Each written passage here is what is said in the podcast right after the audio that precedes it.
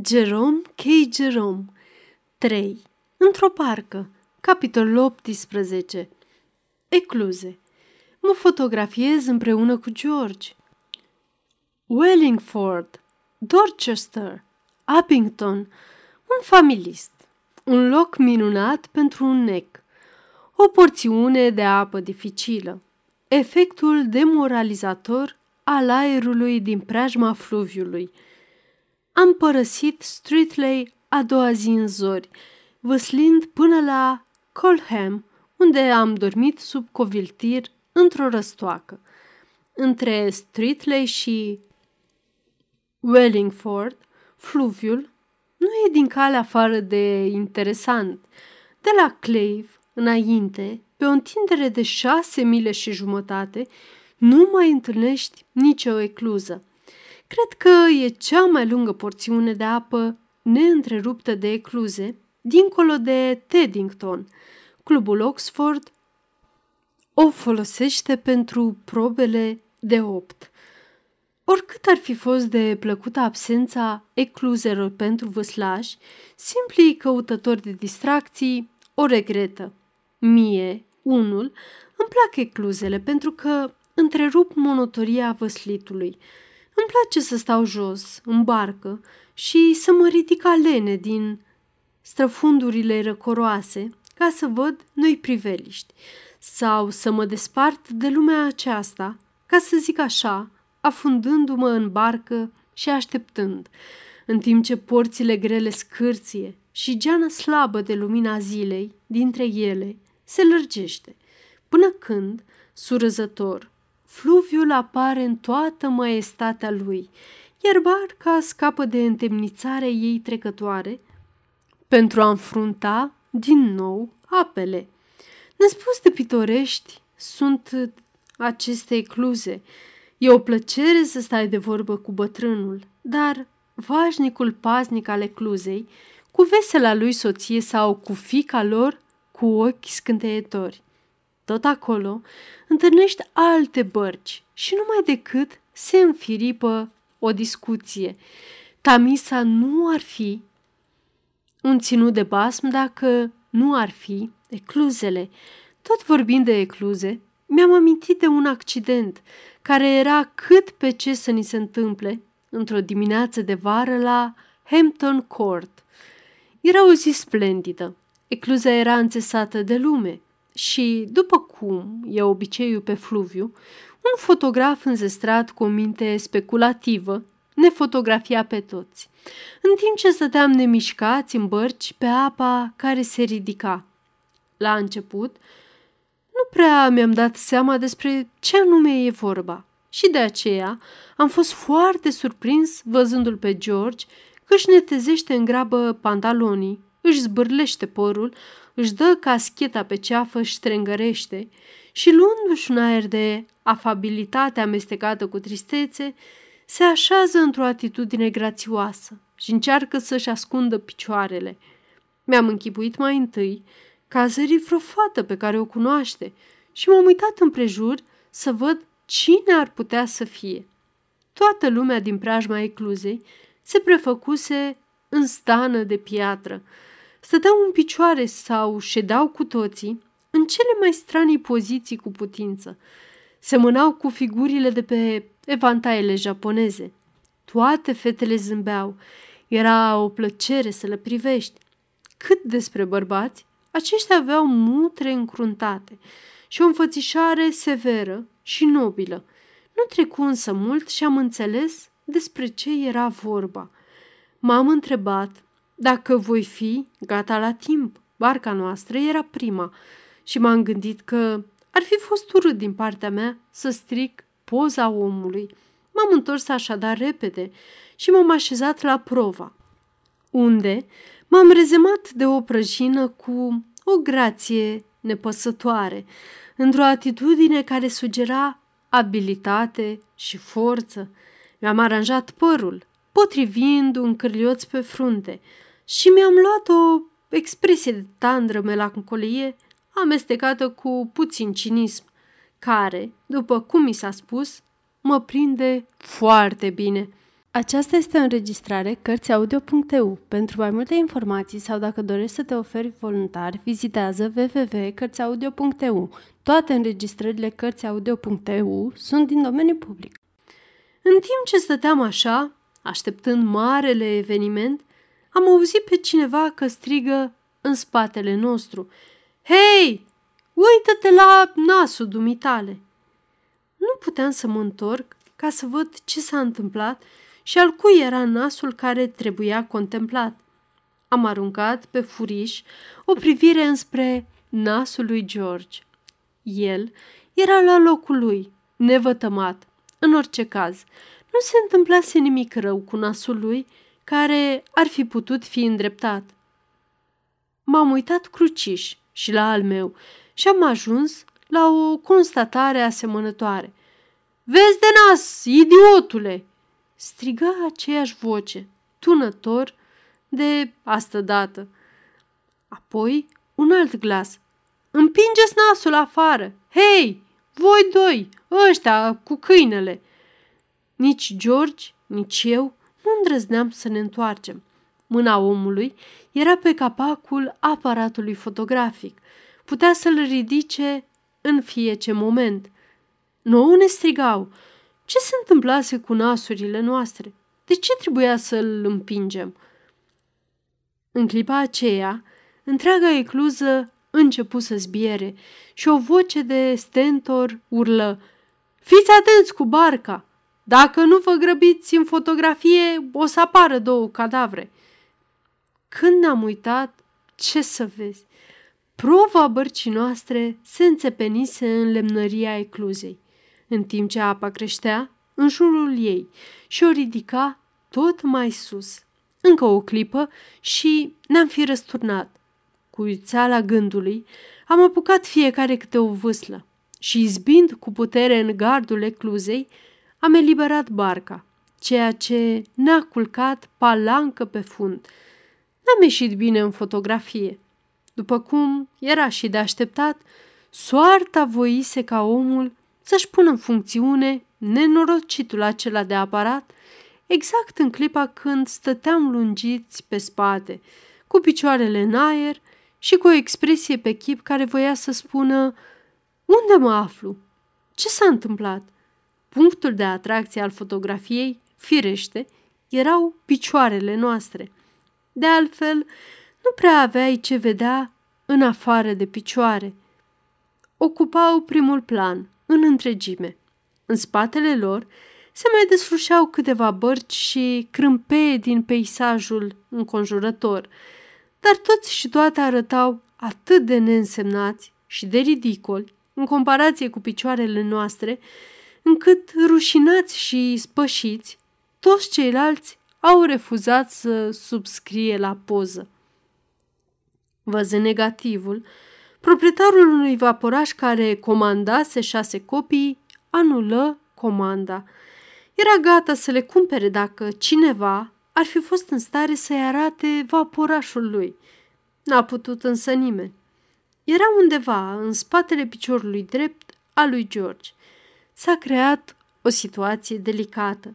Fotograful, văzând că nouă zecimi din poză erau ocupate de noi, a fost de părere că ar trebui să cumpărăm câte 10 bucăți fiecare, dar noi am refuzat. I-am spus că nu avem nimic împotriva unei fotografii, dar că preferăm să fim fotografiați stând în picioare. Wellingford, așezat la șase mile mai sus de Stanley, e un oraș foarte vechi și a fost un centru foarte activ în făurirea istoriei engleze – în vremea britonilor, nu era decât o așezare primitivă, cu case făcute din lut. Legiunile romane i-au evacuat pe britoni și au înlocuit zidurile de lut cu fortificații puternice, ale căror urme timpul nu a putut să le șteargă. Într-atât de bine se pricepeau să construiască acești zidari vechi de când e lumea. Dar timpul cu toate că s-a oprit la poalele zidurilor romane, i-a prefăcut curând pe romani în pulbere. Și în locul acelora, mai târziu, i-a bătut în războaie pe sălbaticii saxoni și pe uriașii danezi până când au venit normanzii. Wellingford a fost un oraș întărit, o adevărată cetate până în vremea războiului parlamentar, când Fairfax l-a supus unui asediu lung și necruțător. Orașul a căzut în cele din urmă și zidurile au fost rase de pe suprafața pământului. Între Wellingford și Dorchester, ținutul devine mai deluros, mai variat și mai pitoresc. Dorchester e la jumătate de milă depărtare de fluviu. Poți ajunge la Dorchester și cu o barcă mică, dar e mult mai recomandabil să te dai jos la ecluza Dei și să o iei peste câmp. Bătrânul oraș e o localitate încântătoare, pașnică, cufundată în liniște și toropeală. Pe atunci se numea Cerdoren, cetatea de pe apă. Mai târziu, romanii și-au construit aici o tabără uriașă, ale cărei fortificații înconjurătoare par niște coline joase și netede. În zilele saxonilor a fost capitala Wessexului. Dorchester e foarte vechi și pe vremuri a fost foarte puternic și însemnat.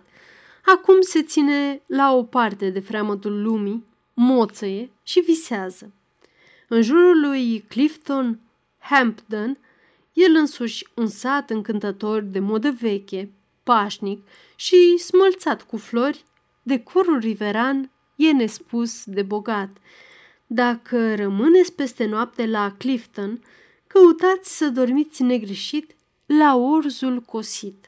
Cred că nu greșesc când afirm că este hanul cel mai vechi și mai pitoresc de pe Tamisa. E așezat pe partea dreaptă a podului, foarte departe de sat. Crestele joase ale acoperișului de paie și ferestrele cu multe ochiuri îi dau o înfățișare de căsuță din basme, în timp ce interiorul amintește și mai mult de a fost odată ca niciodată. Nu e nici de cum un loc potrivit pentru eroina unui roman modern. Eroina unui roman modern e întotdeauna înaltă ca o divă și își îndreaptă mândră statura. La hanul, la urzul cosit, s-ar lovi numai decât cu capul de tavan dacă ar încerca să facă așa ceva. De asemenea, casa nu e deloc potrivită pentru un om beat. Prea multe surprize îl așteaptă, în chip de trepte care coboară spre camera cu tare sau urcă spre camera cu tare, iar urcatul scărilor, până în odaia de culcare sau găsirea patului, după ce urcă la etaj, sunt probleme care îl depășesc. A doua zi ne-am trezit cu noaptea în cap, deoarece voiam să ajungem la Oxford după amiază. E surprinzător cât de devreme se poate trezi cineva când doarme în aer liber, învelit într-o cergă, pe scândurile bărcii și cu un geamantan în loc de pernă, nu te mai gândești cu alean la cele numai cinci minute. Ca atunci când dormi într-un pat de puf. Am luat gustarea de dimineață și la opt și jumătate treceam prin ecluza Clifton. Între Clifton și Culham, țărmurile fluviului sunt joase, monotone și neinteresante, dar dincolo de ecluza Culham, cea mai rece și mai adâncă dintre toate, peisajul capătă mai multă culoare. La Abington, fluviul curge pe lângă străzile orașului. Abington e un orășel de provincie tipic, liniștit, grozav de respectabil, curat și plictisitor până la disperare. Se fălește că e vechi, dar e îndoielnic dacă poate fi asemuit cu Wellingfordul sau Dorchesterul în privința aceasta. Pe vremuri, se ridica aici o mănăstire vestită, iar astăzi, între dărmăturile zidurilor sfințite, se fabrică bere.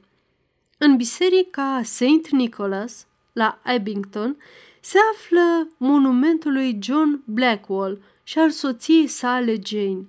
După ce au dus un trai fericit împreună, ei au murit în aceeași zi, la 21 august 1625. Iar în biserica St. Helen stă scris că din coapsele lui William Lee, mort în 1673, au purces cât au trăit el 200 mai puțin trei urmași. Făcând socoteala, familia domnului William Lee, așadar, numără 197 de capete.